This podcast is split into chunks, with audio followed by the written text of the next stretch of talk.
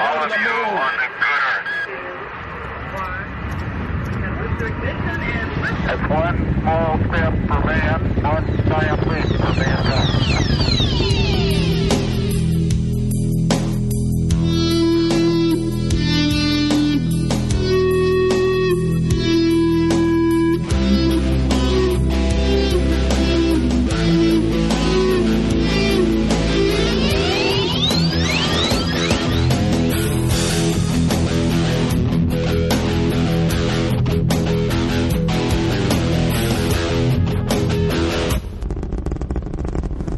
Right, and welcome everybody to another episode of the Talking Space podcast. This is Talking Space episode 618 for the week of Monday, November 3rd, 2014.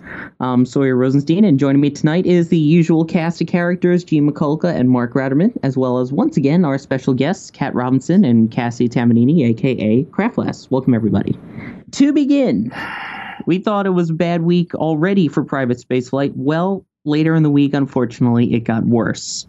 On this past Friday, which that was Halloween, the 31st of October, 2014, Virgin Galactic conducted another test on Spaceship Two, which is their space plane designed to carry tourists up into space for a few minutes for, you know, cost of about $250,000. They were doing another one of their test flights, and about six seconds after it was dropped from its carrier aircraft, White Knight 2, there was a little bit of a problem. The aircraft broke bit. up into pieces and crashed into the Mojave Desert in California. One of the pilots, Peter Siebold, survived. The other, co pilot Michael Alsbury, unfortunately did not. Now, there's a lot of speculation. There was some rumors about a new fuel that was used that they thought might have brought it down. Um, but let's not speculate. Let's talk about what we know so far about this. Gene? Thanks, Sawyer. The NTSB, or the National Transportation Safety Board, has been conducting an exhaustive investigation. That investigation will probably last quite some time. They sifted through the debris that is what is left of the Virgin Spaceship Enterprise. I believe they indicated that it went about maybe in a footprint of about five miles long. Most of the debris has been collected and has been brought to a, another area. First, it's been cataloged and so on, photographs taken of where it was. I would imagine a footprint of where the debris was found is is being created and so on. But some of that debris has been moved to a holding area and is is undergoing further examination, according to Christopher Hart of the NTSB. However, Sawyer, another revelation was made yesterday evening concerning this whole event, and I'm going to let Christopher Hart explain the whole situation and what was discovered. One of the things we found today was on our, we found based on video data and telemetry, and I would like to explain that to you, but before I do that, I would like to emphasize that what I'm about to say is a statement of fact and not a statement of cause. We are a long way from finding cause. We still have months and months of investigation to do, a lot that we don't know. We have extensive data sources to go through. In order to explain what I'm about to say, I want to explain the concept of feathering. This is the space vehicle in normal flight, and these two tail booms that extend back are referred to as feathers. After the space vehicle is launched and goes up to the apogee, then when it starts to return to the atmosphere, the procedure is to move the feathers into a position where the entire body rotates in order to create more drag as the space vehicle is re-entering the atmosphere. The spaceship was released normally, and after it was released, shortly after it was released, the rocket engine ignited. About nine seconds after the engine ignited, the telemetry data told us, showed us that the feather parameters changed from lock to unlock. Now, in order for feathering this action to be commanded by the pilots, two actions must occur. One is the lock unlock handle must be moved from lock to unlock, and number two is the feathering handle must be moved to the feather position. Approximately two seconds after the feathering parameters indicated that the lock unlock lever was moved from lock to unlock.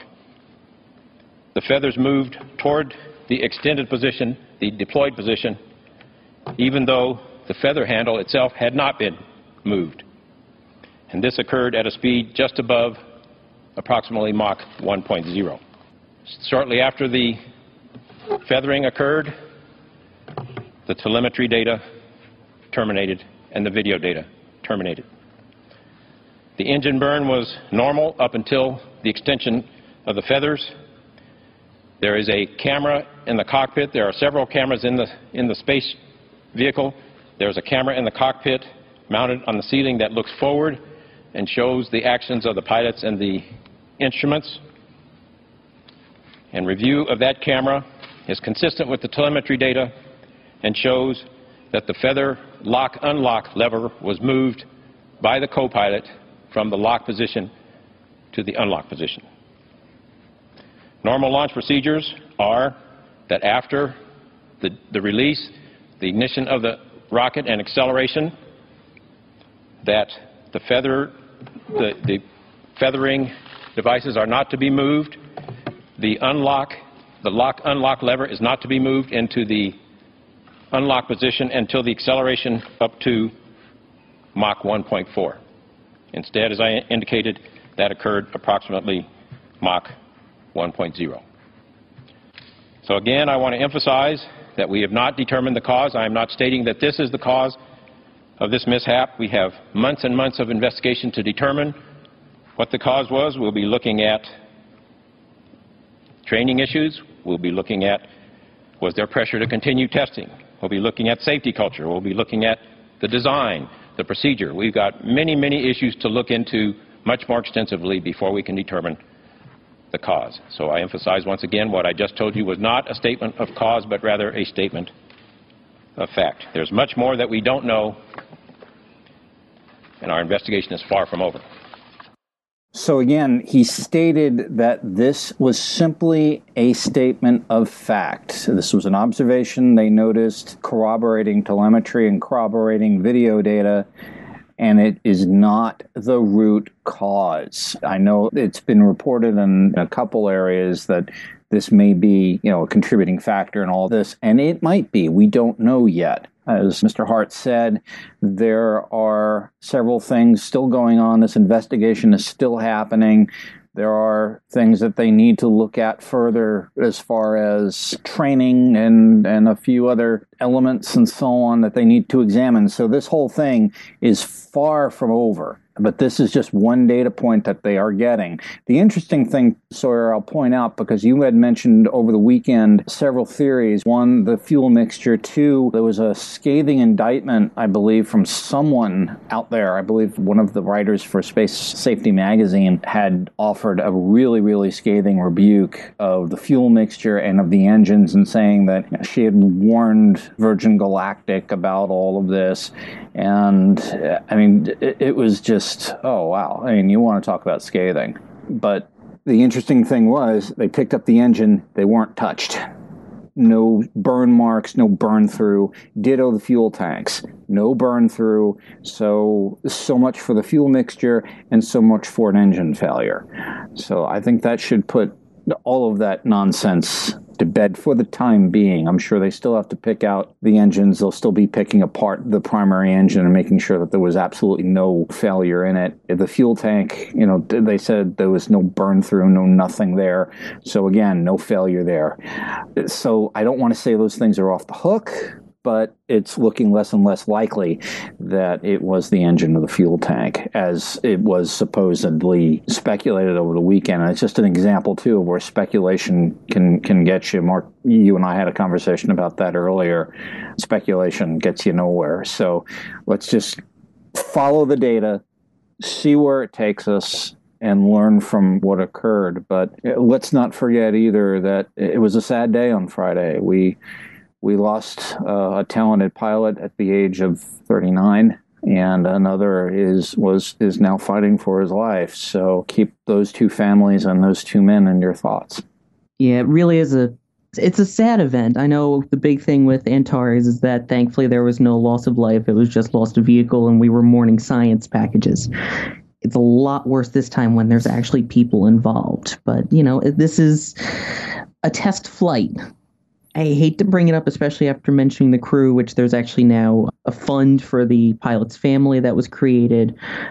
But again, it is a test flight. Thankfully, there was only two people on board. It wasn't a worse tragedy, but it still is terrible for a test flight to go that wrong. But a lot of people now are saying because of this that this is going to be the end of Virgin Galactic and people aren't going to want to fly anymore. And that is the why are we still doing all this private space? So this comes up every time. I, I don't want to sound icy or anything, but every time there is a loss of life to do with space, you get people saying, Should we do this anymore? This does never happens when there's a car accident. We don't say, should we keep driving? But car accidents kill astounding amounts of people right? We don't say this when somebody dies playing football. We don't say, let's cancel the sport of football. We don't. We just don't. But spaceflight, which is the grandest endeavor that human beings have ever taken on, the riskiest, the thing we can learn more from, these this thing that matters so much to the future of our entire species somehow is the thing we should quit when somebody dies. And I'd love to find the root of why specifically this seems so not worth the risk of life when football somehow escapes such criticism. It's absolutely, Kathy. That's an interesting question. Why we care so much about a single loss of life or a very small percentage loss of life in space travel when other activities cause much more deaths or much more injury even than space travel. And, you know, we knew this was coming. Last week when we were talking about Antares, you know, I was talking about the statement that Administrator Bolden said, and he's like, you know, this is a risky business we will lose life in it. It's a question of how we move on after we lose life. That's essentially, too, what uh, the folks over at Orbital Sciences said after the loss of Antares that uh, you know this is a risky business, and how you bounce back from an event like this will will basically be your your measure. There was a, an interesting little article in Bloomberg magazine on the Bloomberg website. I'm sorry, over the weekend, and I believe the statistic was if they they ran the numbers, which I thought was fascinating, and they said that. Um, if you apply the same odds to commercial aviation as you would to spaceflight, we would lose about 272 aircraft per day in comparison. So I'm not too sure that's even a good way of comparing spaceflight to commercial aviation. But eh, because there really isn't a comparison, it's a heck of a lot tougher of an endeavor. Well, and commercial aviation is one of the safest ways to travel on this planet as well. Yeah. It's a lot safer than you know, walking around in a city or driving in a car. So it really isn't a fair comparison because absolutely. it is incredibly safe. well, absolutely, too. It's very difficult to take a comparison with space flight and any other thing to say, look at how many people are lost. Although, you know, we were just talking about that just because there is not the number of space launches in order to extrapolate out numbers. Mark, you had something you wanted to add. Go ahead. Oh, I like all the favorable words about the safety of aviation, and it's all true. Every now and then I see the statistics that show different modes of transportation air, automobile, the trucking industry, uh, the marine transportation, marine shipping, uh, railroad, pedestrians, bicycles. And you look at the risk of fatality in, in all those modes, and they are all higher and with aviation being commercial aviation being the safest. And there is certainly nothing any easier about space than aviation. Uh, and I probably didn't say that right, but aviation makes, well, how can I put this? We're, we're so used to the safety of commercial aviation that we think spaceflight should be the same. And it's not there It yet. It isn't. Give it time. point mark. And you know, if you look at the early days of aviation and you look at the speed from which it went from being just the daredevils to now America took a long time to have commercial aviation, but in Europe they had it quite quickly. And if you look at it, the the timeline is on track for you know, I mean, there was a there were a lot of accidents early on in aviation. It was a very dangerous thing at first. It got safer and safer and is so safe today. It takes time to make it safe and it takes accidents to learn how to do that. Hey guys, are we becoming too risk adverse? Yes. Absolutely. In general, in every way, look at how we raise children now. We have become extremely risk averse, especially in America, because we're a very litigious nation. In other places, nobody would ever consider things like suing for the things that we sue over. It's it's thing- part of our culture. One thing that we also need to remember when we talk about safety of spaceflight is that we do need to remember that this was a test flight, which is a lot different than looking at a regular scheduled launch. This is, you know, a test flight. This is what pilots who are test pilots know that they're facing every time they get into an aircraft or spacecraft that is not yet fully tested. something I've thought a lot about with these both accidents that we're going to be talking about is the role of the NTSB in the investigation. And I just took a look at the page for Christopher Hart, the acting chairman of the NTSB, and his credentials are are extremely impressive. And here and there over the years, I've read some both preliminary and final accident reports on aviation accidents. And the detail that, that the NTSB goes into is absolutely incredible. If you're just talking about two small planes that have a you know a mid-air collision or a near mid-air collision and they have a damage to an aircraft or you know heaven forbid loss of life or injuries they go into such incredible detail. And the specialists that are part of that investigation let me just rattle off a few of the areas that they cover. Uh, a go team may have these members and i forget the exact number of individuals that are participating with the investigation on spaceship two but they basically said we have a re- we have a large team because we don't want to miss anything. We don't want to make any mistakes. But an NTSB can have somebody that their specialization that person's focus is operations which is uh, crew members duties prior to flight uh, during flight structures the design of the aircraft spacecraft in this case power plants. In the case of aviation they go into breakdown of engines. They take them apart. They look at scoring. They look at marks in the engine and determine whether it was something that happened in flight, under power, or during the actual impact with the ground. They can look at systems. They can have specialists for air traffic control, which that isn't a, the case in this accident, weather, human performance, and, and other areas. And the point I want to make is that the NTSB is extremely thorough. And one of the things that probably surprises you, or may surprise you, they make safety recommendations. On the completion of their investigation, they make recommendations and they may address a, a specific issue or a variety of issues, but they're recommendations. And I remember over the years, uh, commercial aviation accidents where you know you heard about what the cause was and exactly what happened, and you think, how could the FAA not require certain things to be done? And there you've got the dynamic of the FAA being a, a regulatory agency, and at the same time, they're an agency that is there to promote aviation. So they've kind of wearing two different hats that are somewhat in conflict. And of course, the airlines, their interest is in the dollars and cents of the operation. Well, if we, we have to make certain changes, it's going to cost us money. It's going to affect our cost per passenger mile, et cetera, et cetera. So it all becomes very complicated. And I don't think that this dawning age of commercial spaceflight and people being able to go as passengers in the future is going to be any less complex or any less influenced by different pressures. But if anybody is is interested, I would definitely poke around the ntsb.gov website. Don't go to the news necessarily if you really want to dig into some of this.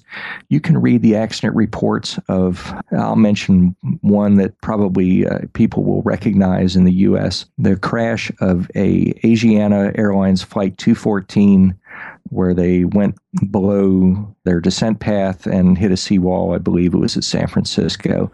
The accident was back in July of 2013. The report was dated at the end of June of 2014, so just shy of 12 months later with their final report. So these things take time, but if you want to take a look at that report on the ntsb.gov, and go to the section that says the aviation accident reports, you can do a search and you can read some things that will just surprise you with the detail that is presented there. And this is going to, I guess, my final point. This is going to take some time.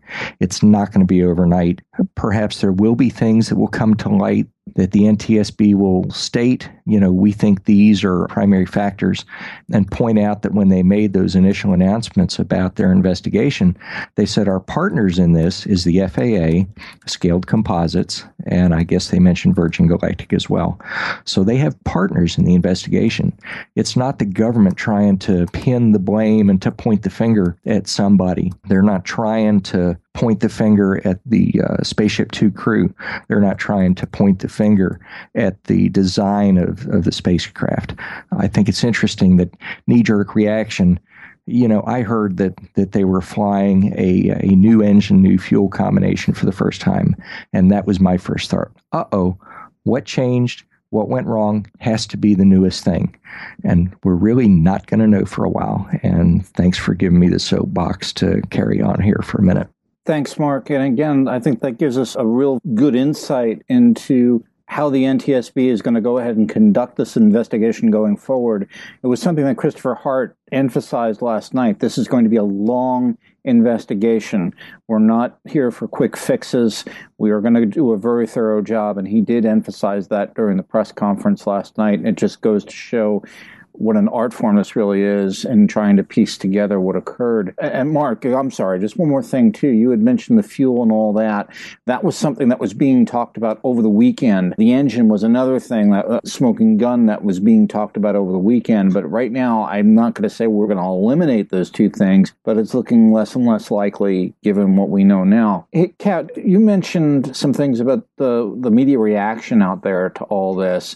I know the UK has been pretty scathing in this whole thing, but there was an interesting uh, side today on American media. You had some data on that. Yes. Richard Branson was on the Today Show. Matt Lauer asked a very interesting question of him, which I think kind of is indicative of where the media is right now in considering the Spaceship Two accident. Uh, quote, I'm thinking back to the early days of the NASA programs going into space. It seemed at that time, although they had a tragic loss of life as well, that it was about the advancement of science, that giant leap for mankind.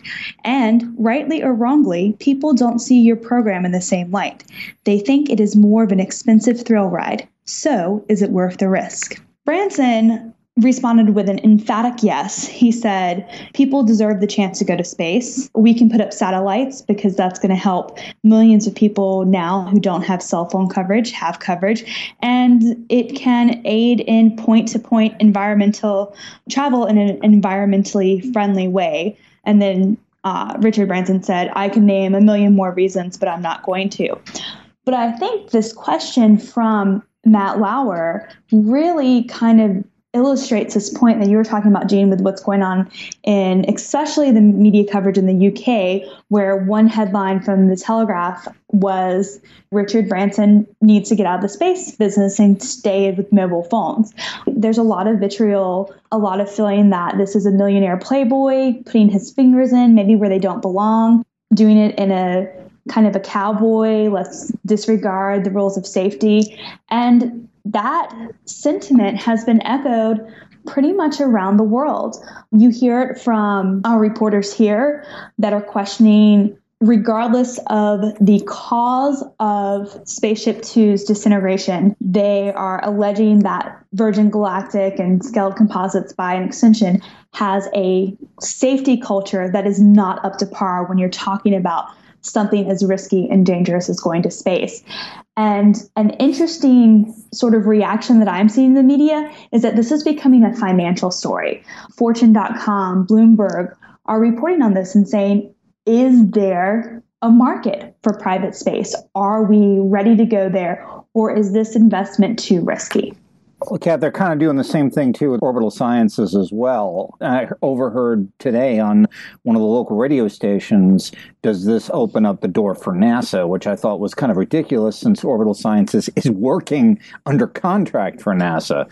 So I kind of wish people understood that NASA's not leaving the field. These are totally independent operations. Absolutely. And there is a different response regarding orbital than regarding Virgin Galactic because Orbital is seen as a company that, yes, is still a private space company, but within the media, they've actually, right before Spaceship Two disintegrated, there were several articles lauding the actions of the range safety officer and saying, yes, we saw this was a problem, so everything went right and almost kind of minimizing some more of the sensationalist type stories that came out, you know, immediately following the incident. But with Spaceship Two, it kind of reignited that sensational and really just reignited the conversation of is this worth it? Should we be funding? And yes, there have been some comments from people saying, hey, leave this stuff to NASA. NASA's who should be doing this. But again, I think we've talked about this before in previous programs. There is a lack of understanding by the general public, not only with how spaceflight is carried out today, but just in general knowledge of how scientific research or any sort of research is carried out. And that really makes it difficult for news reporting to be very accurate in a way that informs without overstating something or without over minimizing. Uh, and that's more of a symptom of the media climate and the educational and policy climate that we have, more so than maybe some of these smaller technical issues or the reporting issues that we're seeing. And just as an aside, the article Kat and I are talking about here too was in the Telegraph UK. The uh, individual that made those comments was a uh, woman by the name of Carolynne Campbell Knight. She's uh, apparently a propulsion expert out of the Netherlands based International Association for the Advancement of Space Safety and a writer for Space Safety magazine. Absolutely. And also several comments from Miles O'Brien, whom we are probably in the space community all very familiar with. One thing that he said in an article for CNN is I feel this is the real problem in the Virgin Galactic. He's been promising things that they frankly can't deliver. And when we talk about the media coverage of Virgin Galactic and specifically Richard Branson, there is a real concern within the community that Virgin Galactic is going too far too fast and again, that comes to that concern of, you know, to again, to quote Miles O'Brien, he said that uh, Virgin Galactic has consistently underestimated the risk involved. And whether or not that has any impacts on what happened in Friday's incident, because at this point, we don't know what caused it. But there certainly is concern and concern that stems from some some issues that Scaled Composites has had before. Uh, this isn't the first time there's been a loss of life associated with Spaceship Two. So there is some concern, is the best way to put it. Whether or not that is correctly placed at this moment, we don't know because we don't know what caused this. But when it comes to media perception and how this is being perceived by the general public, it's not helpful. Hey, Sawyer, why don't you bring us home on this? Give us a final word. It's hard to give a final word on a topic like this because it's still obviously a very developing story and an ongoing story. But we'll have to see because this is going to be a big test right here. A big test in the way that commercial companies handle disasters, a big test in the public's commitment to these type of programs, and a big test to if our nation, the United States, and people as a whole are still ready for spaceflight to become normal. And if it's going to become normal, there are going to have to be accidents. And for it to become normal, we're going to have to get through these accidents and then make it something awesome. So it's going to take a lot of time, and these events always slow it down and they always make us question can we do it? But keep in mind, Apollo 1, people were giving the exact same questions, and then Apollo 11 happened, and, and then traveling to the moon became too routine and too expensive. So hopefully it's the same outcome without the becoming too routine and too expensive part would like to actually bridge this with a quote from astronaut Reid Wiseman. He had a comment from Duh. the International Space Station on, he was asked about both of these mishaps in the past week. And he said, the great part about this industry is it will be better at the end for both of these mistakes or mishaps. There will be recovery, there will be healing, then there will be success down the road. And I just thought that was really poignant coming from somebody who is actually in that environment out in space right now, risking his very life for the space program, for the space industry, supporting that. And he said that about both of these incidents, Orbital and Virgin Galactic. Yeah, because that's the thing is that there was still that other event that happened earlier in the week, in addition to the incident with Virgin Galactic. And let's move on to the first half of a bad week of spaceflight, and that was on this past Tuesday.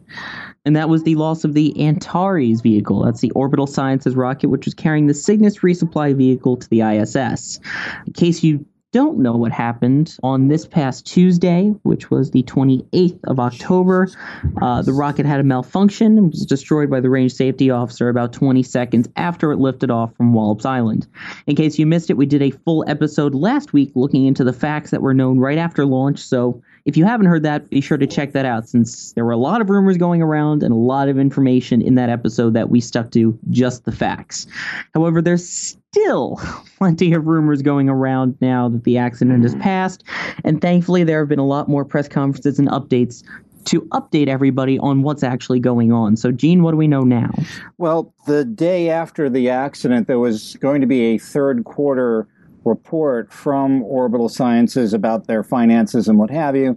And it turned into, well, what we know thus far as far as the investigation is concerned, how we're going to handle it, and most of all, when Antares is going to fly again.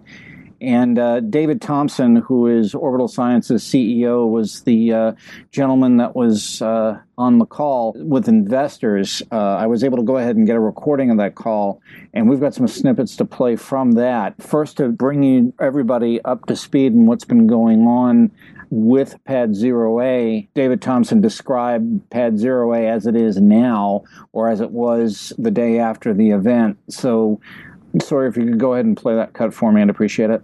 As many of you know, we intended to launch the fifth Antares rocket uh, carrying our fourth Cygnus spacecraft to the uh, space station last night from our launch base at Wallops Island, uh, Virginia.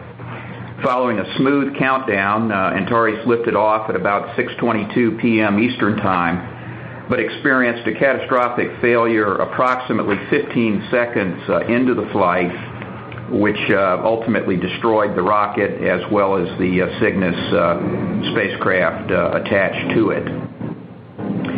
Fortunately, no one was injured as a result of the accident, and based on the preliminary inspections that were conducted this morning at Wallops Island, it appears that the launch pad complex itself was spared from any major damage.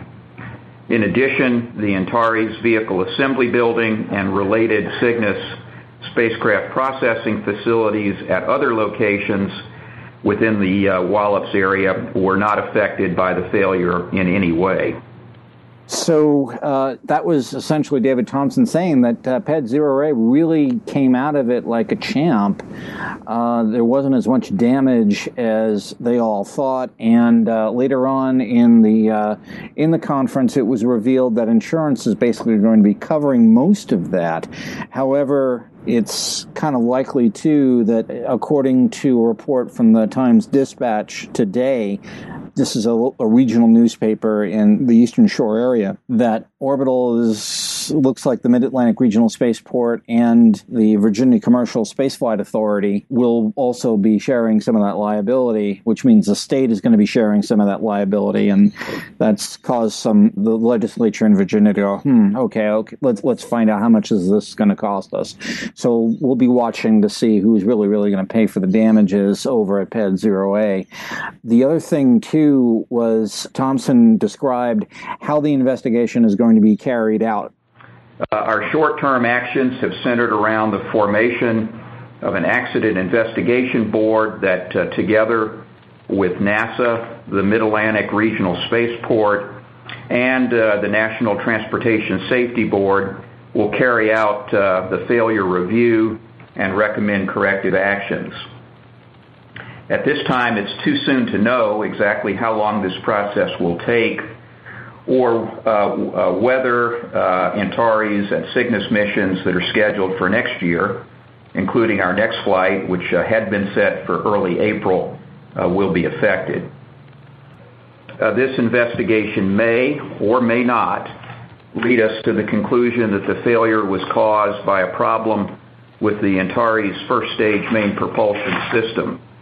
As most of you know, the uh, AJ-26 rocket engines uh, used in that system have presented us with some serious technical and supply challenges in the past. So notwithstanding the previous successful flights uh, of Antares before yesterday, Orbital has been reviewing alternatives since the middle of last year and recently selected a different main propulsion system uh, for uh, future use by Antares. It is possible that we may decide to accelerate this change if the AJ-26 uh, turns out to be implicated in the failure, but this has not yet been decided.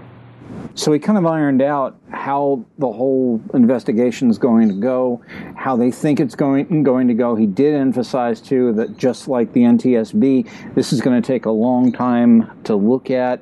He wasn't too sure as far as making the April deadline that uh, the Orb 4 mission already had. So we're going to basically watch that.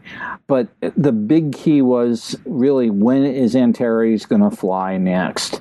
That question was asked kind of roundabout several times by several of the investment companies for obvious reasons, but it was also on the back of everybody's mind too. David Thompson did underscore the fact that they realize that NASA is a big customer for them. They want to make sure they get it right, but they also want to make sure that they don't miss the primary root cause by going down, you know, several rabbit holes and missing the real root cause. They want to take their time, be methodical, and so on. But uh, he did give a, an estimate too, as far as when he expected Antares to fly again. Uh, I also think, um, although this uh, uh is subject to um, additional work, that it uh, will not likely take very long. I think a period of measured in days, not weeks, for um, the uh, investigation team to uh, define the, uh, handful of most likely causes of the accident. It may take a little longer than that to zero in on the final root cause. From our experience in the past, which is not altogether um, uh, transferable to this situation, I would um, anticipate that uh, there will be some delay in the next scheduled Antares launch, which, which as I mentioned uh, earlier, current, was, was currently set for uh, early April. Um, I think a reasonable best case estimate would bound that at three months, but it could certainly be considerably longer than that, depending on what we find in the review. Um, I would hope uh, it would be um, not more than a year. That last part was kind of ominous a little bit. He was hoping that it would take no more than a week to isolate, you know, several ideas as far as what the root causes might be in this event.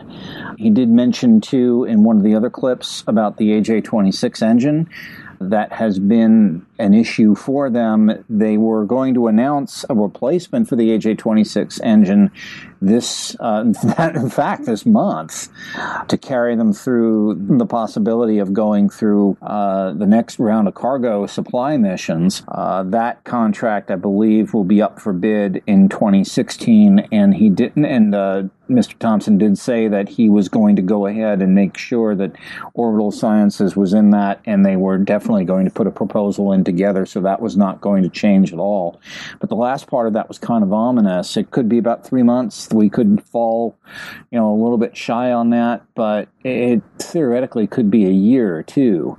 So he's kind of hedging his bets there a little bit because based on, as he indicated, previous experience with all this. But again, it's sort of like where we are at Virgin Galactic and Mark. Again, it's sort of what you've been pointing out as well with how the NTSB is going to approach the Virgin Galactic issue. They're going to be methodical, and Orbital Sciences is going to be methodical. And Kat, just to add something that you have made the observation with, and I guess the whole group did last week. Um, Orbital Sciences on their website, if you go there and you click on, I believe it's on the, the left hand corner there, there's a little picture of uh, of, a, of one of the Cygnus spacecraft. If you click on that, that gives you all the updates on, on Orb 3. They are putting together really what we've been doing today and uh, they've been putting out periodic press releases. So we're going to be watching that too, and and offering comment and and so on. But Kat, to, to add something that you had mentioned last week, they're being awfully transparent about this. Yeah, I was just about to say that I am really excited to see that they have followed through on that commitment because that was something very bold to say just hours after your rocket explodes in a very public way to say that we will update you as we know something. We're committed to making sure the public knows what happens. And they have really followed through on that. And I have to say that they really deserve commendation for the way they've handled this in the press and the way they've handled the the investigation to date and the openness and the transparency of it. it has been really fantastic and wonderful to see when their big incident is really kind of set the stage for this conversation that continued after unfortunately losing something else within the private space sector. So their example is really the one to follow because they've done a phenomenal job. Yeah, and that was one of the things that David Thompson sort of emphasized too. It, it's how you climb out of it out of the abyss that's going to you know really really set the stage for the future? And i believe too bill gerstenmaier said that the night of the accident that we're going to learn from this. Uh, everybody learns along the line from every every mishap and and we we're all going to take something out of this and uh, we're going to be all stronger for it. A new rocket design could come forward out of this so we'll just see what I think it's very important too when you look at Orbital's response is to see their response by necessity must be different because they're involved in a slightly different area of the private space sector than a company like Virgin Galactic is. So by necessity, their response must be different, but they've also done a great job at leading the way and I have no doubt that they will become a better company and that their example will be the example to follow when the next big tragedy happens. Because as we've said, as everyone has said, spaceflight is risky. Something else is going to happen. It's not a question of if, it's a question of when. And we just hope that the next thing is something that's more recoverable and doesn't involve loss of life. Yeah, agreed. And and Kat, if you know the, I really don't want to sound like orbital sciences fanboy, but if you know the folks over there, they're they really really had been you know an incredible group to work with, and I have no doubt that they're going to come out of this stronger and will have probably a better spacecraft and a better booster as a result. Without a doubt. Again, it's just going to be a matter of them getting their stuff together again and getting everything repaired and making sure they find the root cause and getting it all fixed because that that's going to be the big thing. And until as right now again the biggest problem is still all of this is speculation. There is no hard enough evidence to say okay this is exactly what happened. This is exactly what needs to be fixed. And as a result we could say it'll be flying again in a year or two. It's still pretty early on. There's still a lot of questions, and there's still, as a result, a lot of public concern. Like we mentioned with the Virgin Galactic one, there's always that public concern. And the biggest thing is people are thinking, oh, this was a NASA rocket. It's all NASA's fault again. So I think a lot of the public perception is saying, look, this isn't a NASA rocket. NASA sponsored the program and selected them, but this wasn't NASA's rocket. This is a private company. They're doing their own thing. And actually, I think as a result of being a private company and them having less red tape to go through, they may actually get back faster. Yeah, so one, one of the other things, too, I want to put to bed, too, is the AJ 26 controversy. First off, lots been said about that and saying, oh, well, geez, these are 1960s vintage engines and all this other stuff. Well, they don't just exactly take the NK 33 and stick it into the Antares. I'm recalling my time at Wallops Island about a year ago concerning when, when the Antares first launched. And one of the things that we did see at the Horizontal Integration Facility, or the HIF, were the AJ26 engines. Now, these things are born as the NK33s, and yes, there are a finite amount. There is no doubt about that. But a company called Aerojet gets a hold of these things and basically makes them do things that the original designers never thought they could do. These are not your father's 1960s era engines. They are completely refurbished, new equipment's thrown on there. They're an old dog that gets taught new tricks. For instance, the NK33 cannot gimbal or point or move around. The AJ26 can, it can steer. So uh, that's just one of the things that they're able to eke out of these things. The other thing, too, is they are far from the NK33 engine that comes out of the Kuchenev Design Bureau that makes these things. The only concern that Orbital had with reference to these engines were the supply. And of course, now with the geopolitical situation going on, they may not have access to these engines. It's the same thing with the RD 180 for Atlas. So they decided that maybe to go another route would be a good way to do that. And they were going to announce that new engine anyway this month. So there's been a lot said about that in a lot of venues, and including and we mentioned this last time, an old two year comment that Elon Musk himself made about the design of the Antares rocket, and he was a little less than complimentary about it. It's been played in the press, and I'm not going to mention it. But I just wanted to go ahead and get that story straight because I got a little tired of hearing that over the past few days. Right. Yeah. I mean, while we're still talking about speculation, I know Mark, you had something to talk about that. Yeah, I've got a comment. I was inspired listening to some of the discussion here about finding the root cause, and I remembered some detail on the uh, Spaceship Two, and I went looking as y'all were talking for information about the Antares rocket. Time has bit me. I haven't found what I was looking for, so I'm eclectic. They said that on Spaceship Two that they had six cameras on the aircraft spacecraft. They had six non-volatile RAM sources of data on Spaceship Two.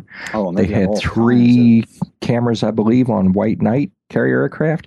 They had telemetry with over a thousand parameters of information. There was a range camera at Edwards Air Force Base that had visual contact with Spaceship Two. So they also had chase aircraft with video and radar. They had a phenomenal amount of sources of data that are going to, I think, enable them to pinpoint exactly what happened and what happened in a time sequence down to fractions of a second. And I think the same thing is, I'm sure, the case on uh, the Antares rocket, and that's what I was looking for. I wanted to find out more about the telemetry that's available on that rocket. But you know it's instrumented. You know that they have incredible data coming down to the ground as they go through the whole process of the countdown and the launch. So I have no doubts that there will be any uncertainty. I think they will find what the root cause was. They will find out that, you know, my observation about accidents is when everything goes wrong at once. and, you know, maybe there's one thing, maybe it's a combination of things. And, one of the things that I've I've seen over the years with you name it, whether it's aircraft, automobiles, bicycles, shoes. there are progressive refinements of a design and progressive changes in in the way that, that things are made and the way things are operated. And I, I believe this is going to be the case here, where there will be findings that will very definitely point to what happened. And in that respect, this is very, very unfortunate, especially the loss of life and the effects to the business and to the people that are part of those businesses. But it ain't the end of the world it's things are going to go on, things are going to improve, and this will be seen as a sad day, a dark day, but certainly not the end of anything. Yeah, Mark, to just cut in for a sec, David Thompson during that same investor conference did indicate that there is a rich amount of data. They've got all sorts of camera angles, they've got all sorts of telemetry that came down from the spacecraft, they've got all sorts of telemetry built into the consoles. Uh, they're taking, you know, interviews from those on console. They're taking a look at notes that were made during during the launch attempt, and they have got more data than they can shake a stick at. So I have no doubt they're going to pinpoint the right cause on this.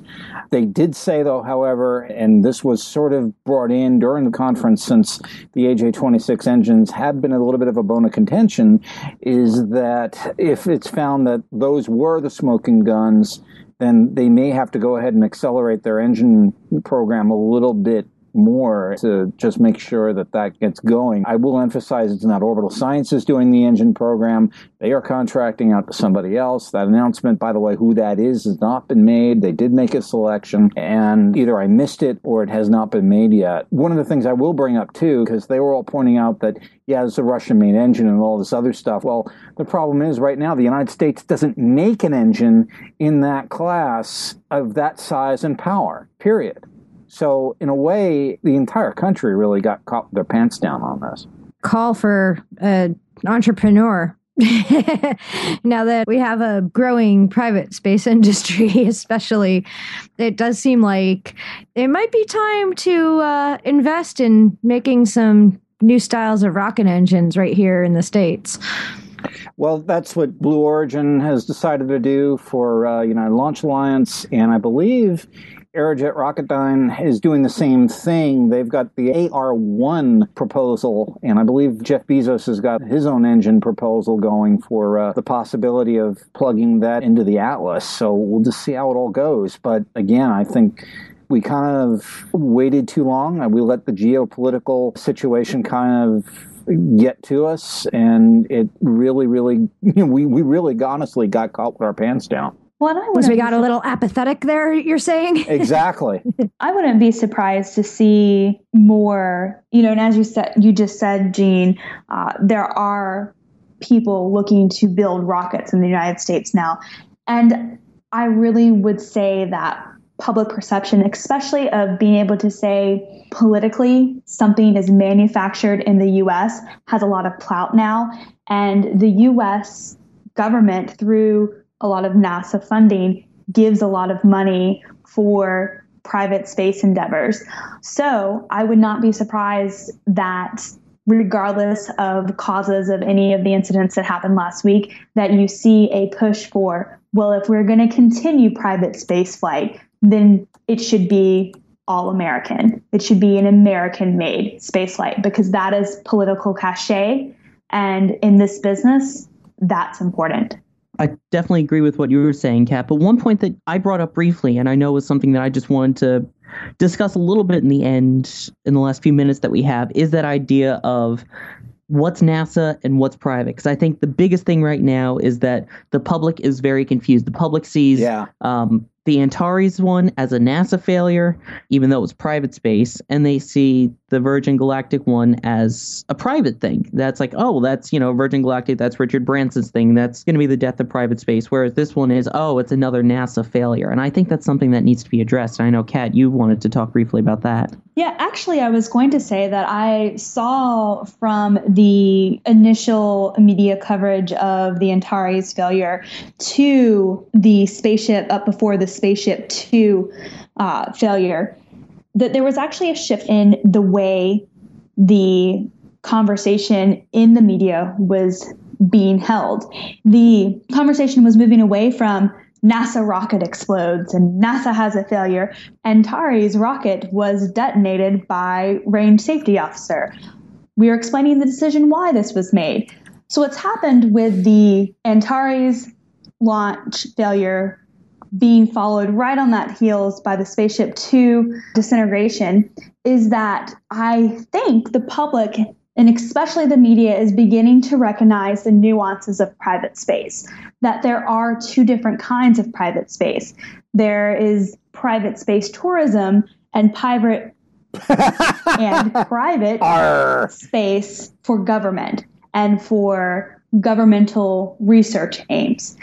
And I think from the media coverage I'm seeing that the media is beginning to parse this out and is beginning to use different language to speak about Spaceship Two opposed to Antares.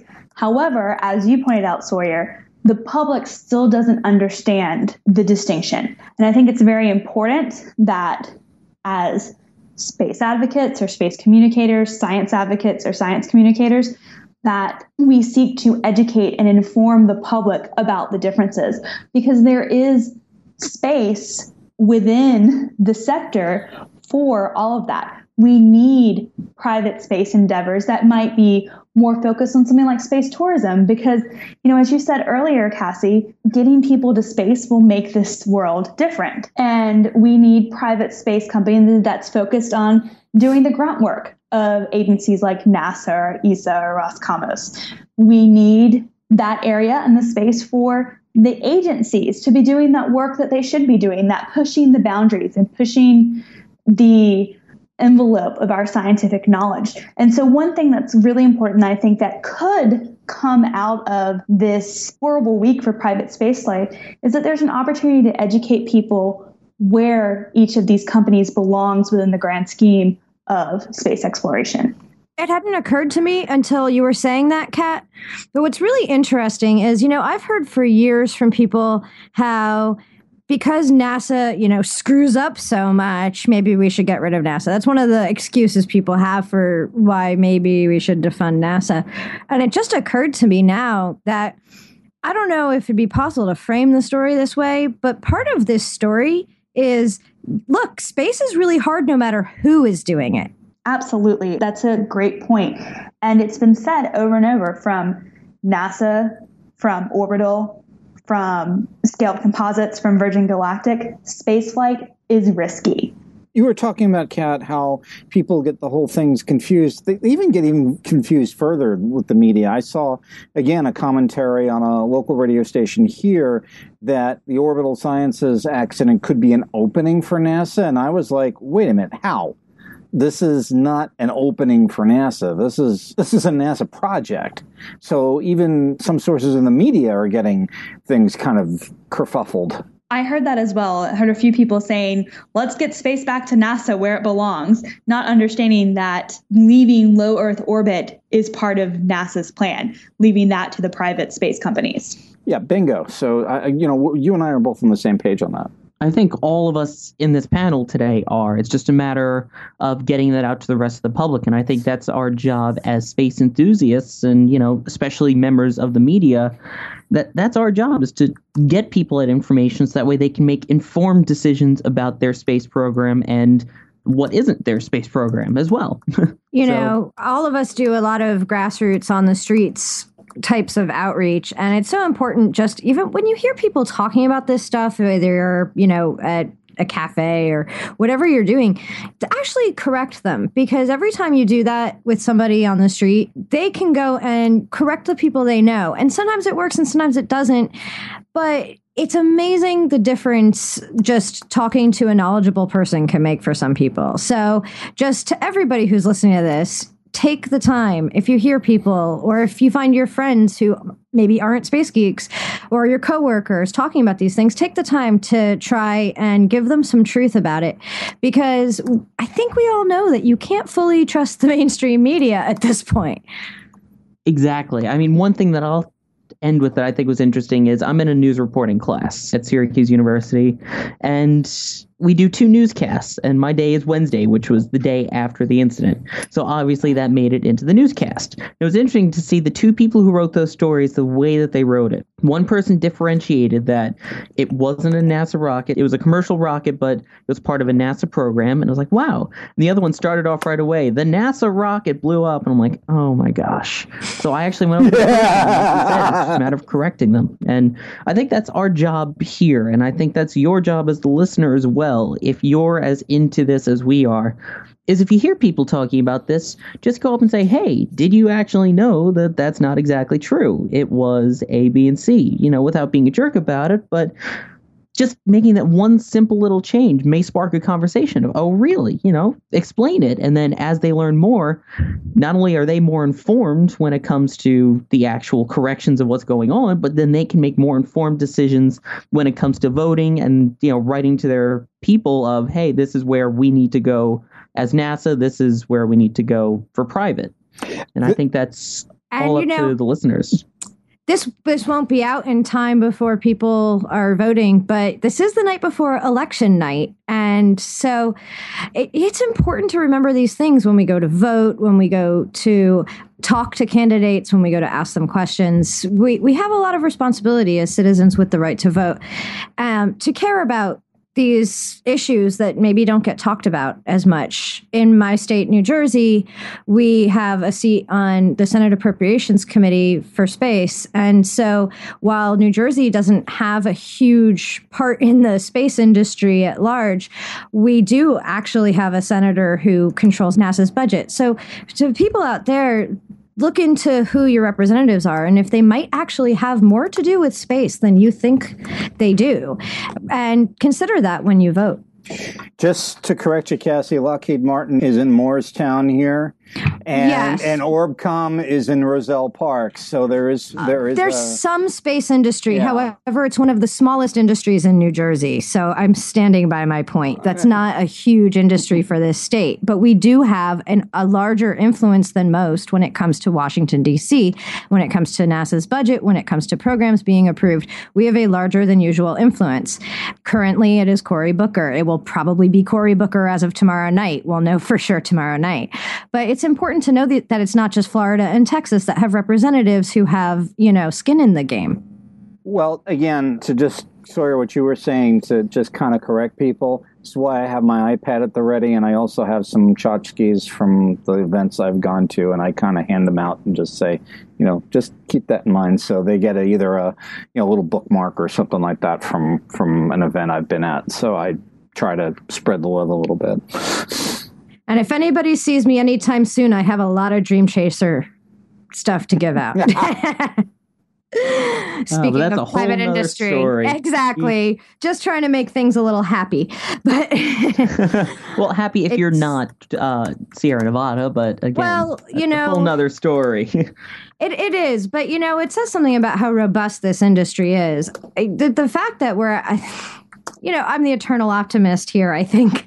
And the fact that we actually had two disasters by private space companies in one week says a lot about how much more we're doing private space. It's, you know, it's a strange way to look at it, but it's just, it's so easy to get mired in the things that go wrong. And you have to, you have to find out what went wrong and how we're going to fix it for the future.